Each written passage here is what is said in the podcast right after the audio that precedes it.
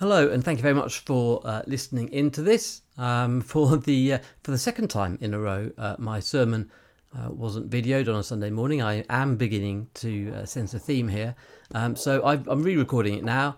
Um, so this is uh, a, re-recording of a sermon that I gave on 14th of May 2023. And last time, um, I at least had done a PowerPoint slide, so that was shown over the kind of the, the, the re-recorded audio. This time, I don't even have a PowerPoint presentation, so this has in effect become a podcast. So let's start again. Welcome to the uh, Community Church podcast, um, and this time it's uh, Peter Mansfield and uh, this is a sermon on Isaiah 53. Uh, and I'm going to start by um, reading some extracts from kind of the last bit of Isaiah 52 and the beginning of Isaiah 53. So um, here goes. Um, My servant will act wisely. He will be raised and lifted up and highly exalted. He grew up before him like a tender shoot and like a root out of dry ground. He was despised and rejected by men, a man of sorrows and familiar with suffering. He was pierced for our transgressions, he was crushed for our iniquities. The punishment that brought us peace was upon him, and by his wounds we are healed. We all, like sheep, have gone astray. Each of us has turned to his own way, and the Lord has laid on him the iniquity of us all. He was oppressed and afflicted, yet he did not open his mouth. He was led like a lamb to the slaughter, and as a sheep for her shearers is silent, so he did not open his mouth. By his knowledge my righteous servant will justify many, and he will bear our iniquities. Therefore I will give him a portion among the great, and he will divide the spoils with the strong, because he poured out his life unto death. Now, the first observation to make uh, about Isaiah 53 is that it is a prophecy, not a biography. Uh, it was written several hundred years before uh, the birth and life of, of Jesus. Um, so it is a prophetic word looking forward. And it's a prophetic word that is, is described as a, a servant song. That's how theologians uh, uh, kind of uh, explain it. And it's one of four servant songs uh, within um, a, a, section of Isaiah from chapters 40 through to 55. Uh, the other three servant songs are Isaiah 42, Isaiah 49, and Isaiah 50. Um, and they're all sections of Isaiah which talk about the servant. Um, now, Jewish theologians um, say that the servant is uh, is Israel, and they base this on uh, several verses that uh, explicitly refer to the servant as Israel. So Isaiah 41 verse 8, for example, says, "But you, O Israel, my servant." Chapter 44 verse 21 says, for you are my servant, O Israel. And chapter 49, verse 3 says, You are my servant Israel. So that is undeniably kind of part of the story. Um, but there's another part of the story because Isaiah 53 is quoted uh, frequently in the New Testament um, in the context of Jesus. Um, there are 12 verses in Isaiah 53, Eight of those verses are quoted in whole or in part by New Testament writers in connection with Jesus, and, and three more verses are hinted at, which leaves just one verse that is not mentioned in the context of Jesus. Uh, the most extreme example of where Isaiah 53 is mentioned is in the book of Acts. Um, in, in that book, uh, there is a story of a disciple called Philip, uh, and Philip meets an Ethiopian uh, who is reading Isaiah 53 and in particular, he's reading that the passage about um, he was led like a, a lamb to the slaughter. And the Ethiopian is reading this and he doesn't understand what it means. So he asks Philip to explain the passage. And um, Acts says that Philip then used that passage as the starting point to tell him all about Jesus.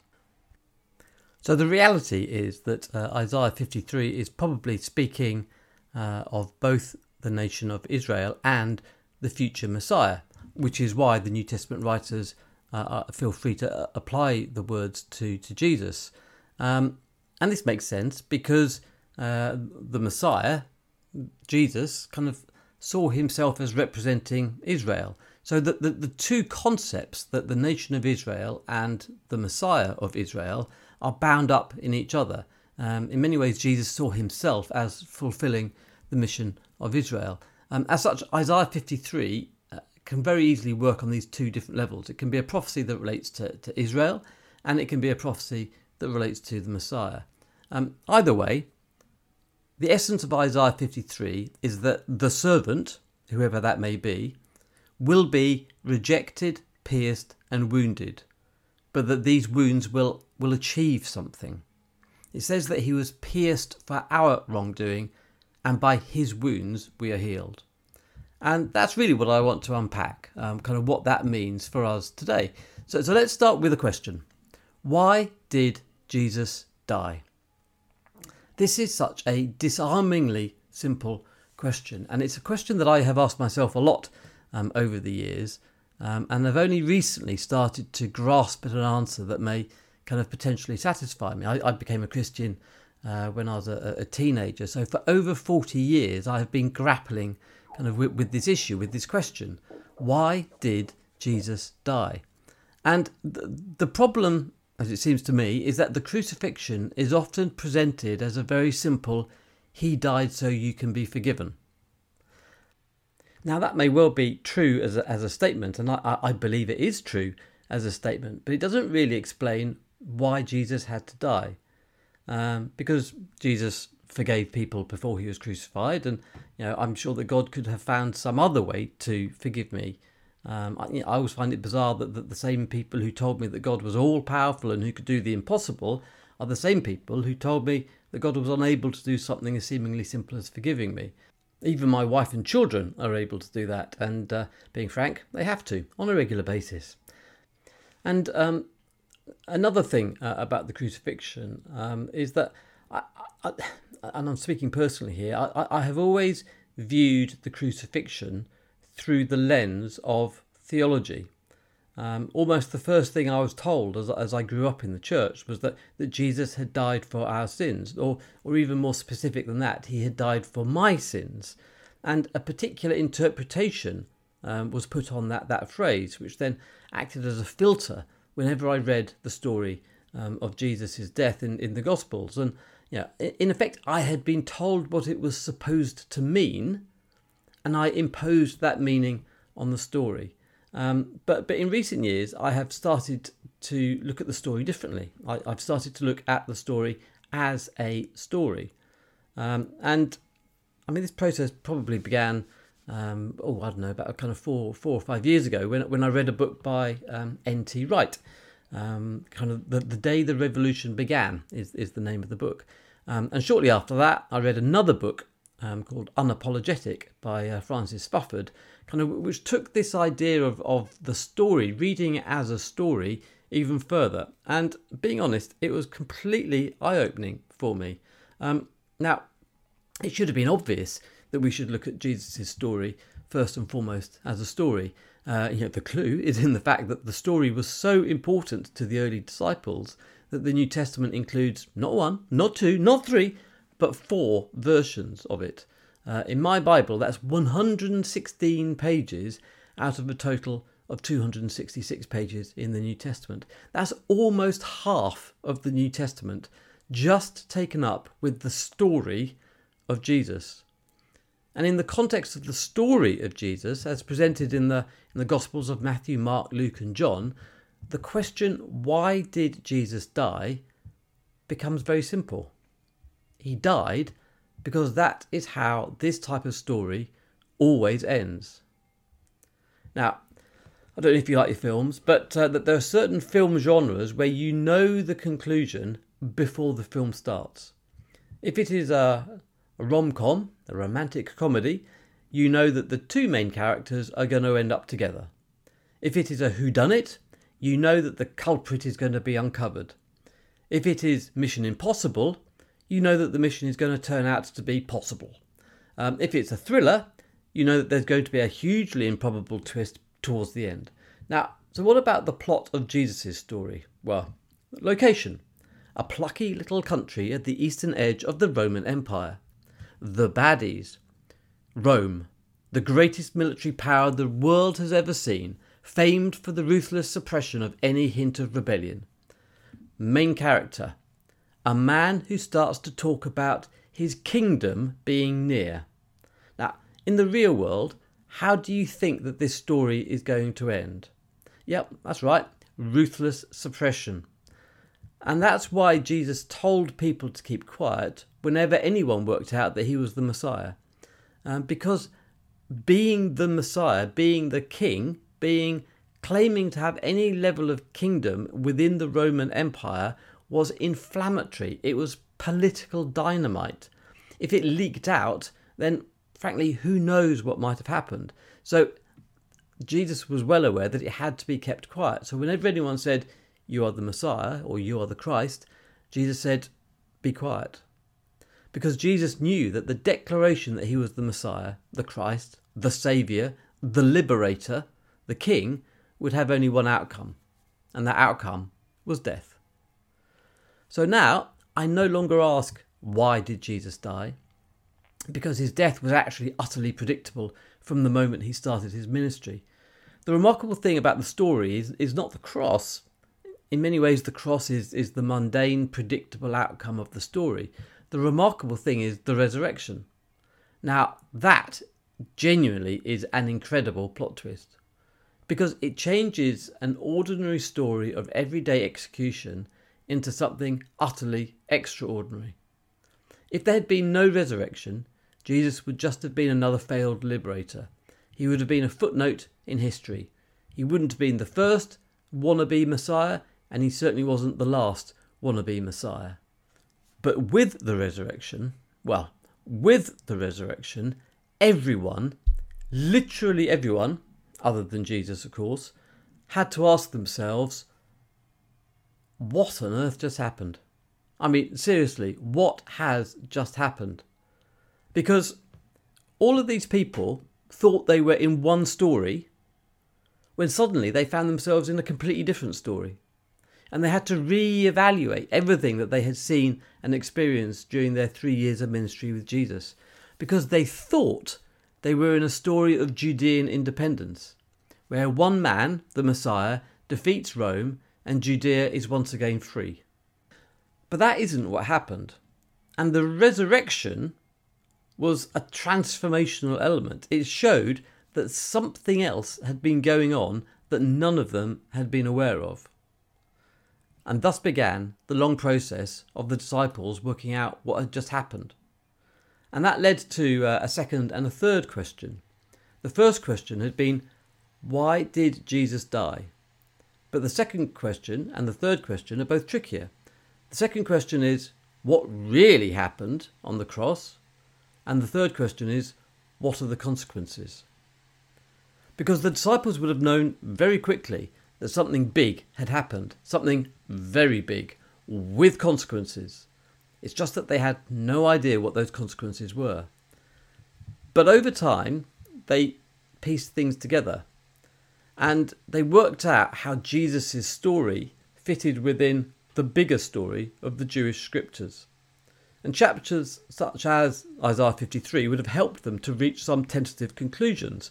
And what they concluded was extraordinary because they concluded that Jesus was not just the Messiah, but that he was God in human form.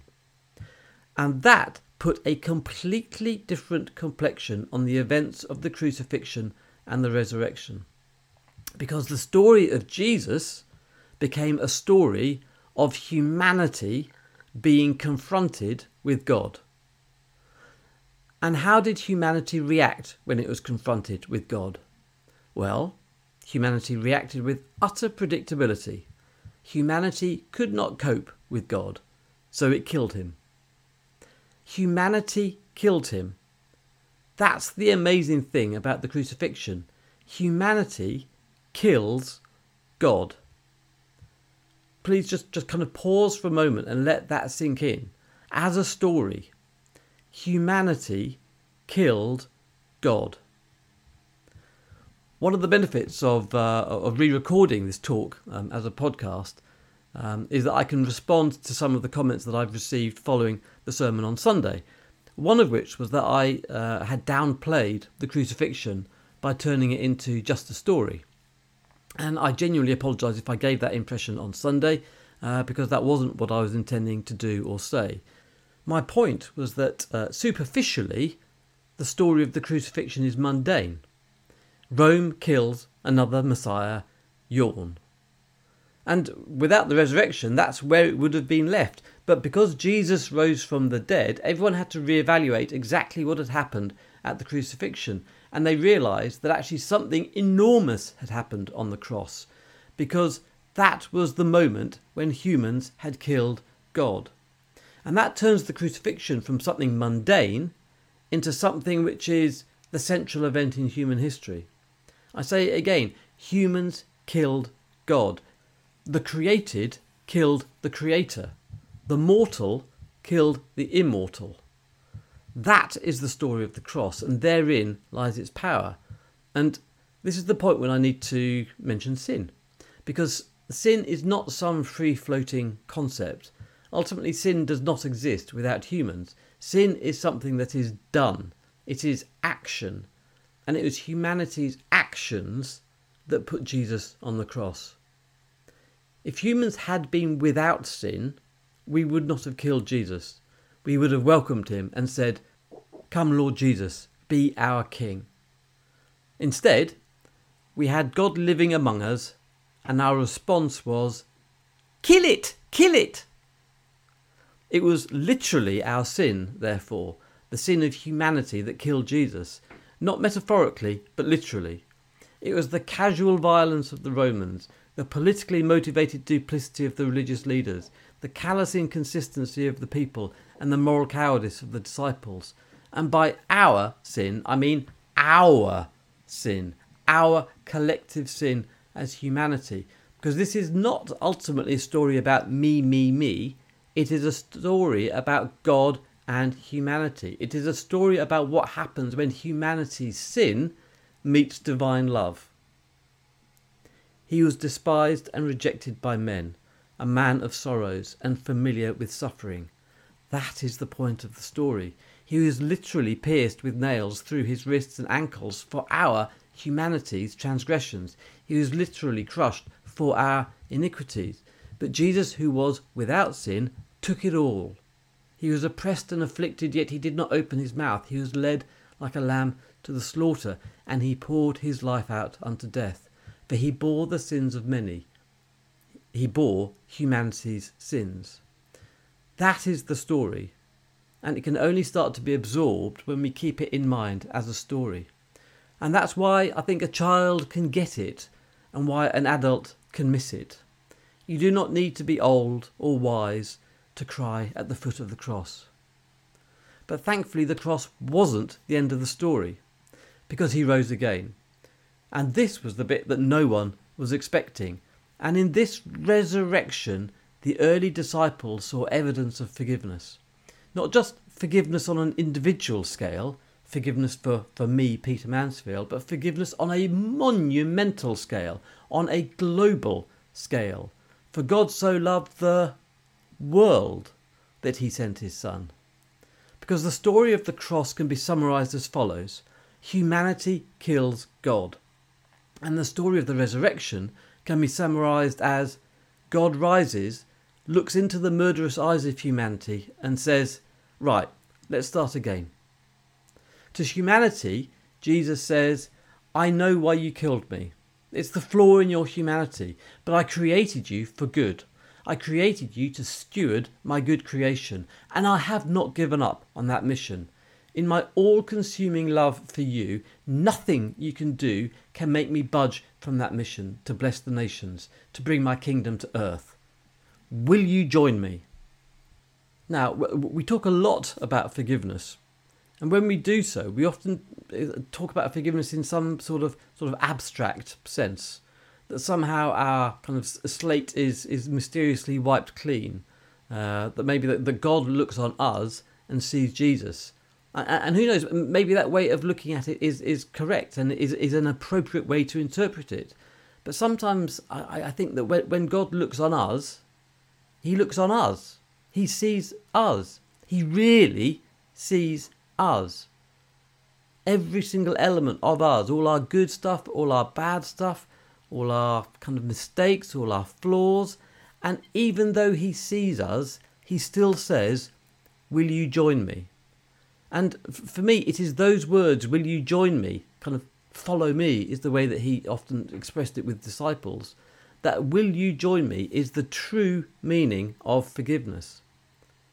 At the end of the Gospel of John, one of those kind of stories of Jesus that I mentioned earlier on, there is there is a remarkable little vignette. Before the crucifixion, um, Peter had had three opportunities to stand with Jesus and uh, to face the consequences of, of doing so. Um, but on each occasion, he had chickened out. Um, now, a few days later, after the resurrection, Jesus says to Peter three times, Do you love me?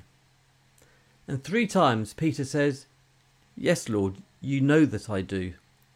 And on each occasion, Jesus replies, Feed my sheep. The word forgiveness does not appear in this narrative, but it is Jesus saying, Feed my sheep to Peter that is the true act of forgiveness. Because Jesus has a mission.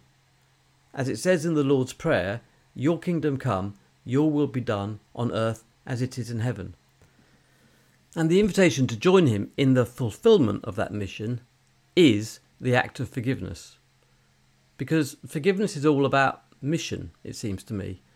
The God who knows us, that's us collectively and us individually, the God who sees our every flaw who sees us so completely that we can hide nothing, says to us, Do you want to join my team?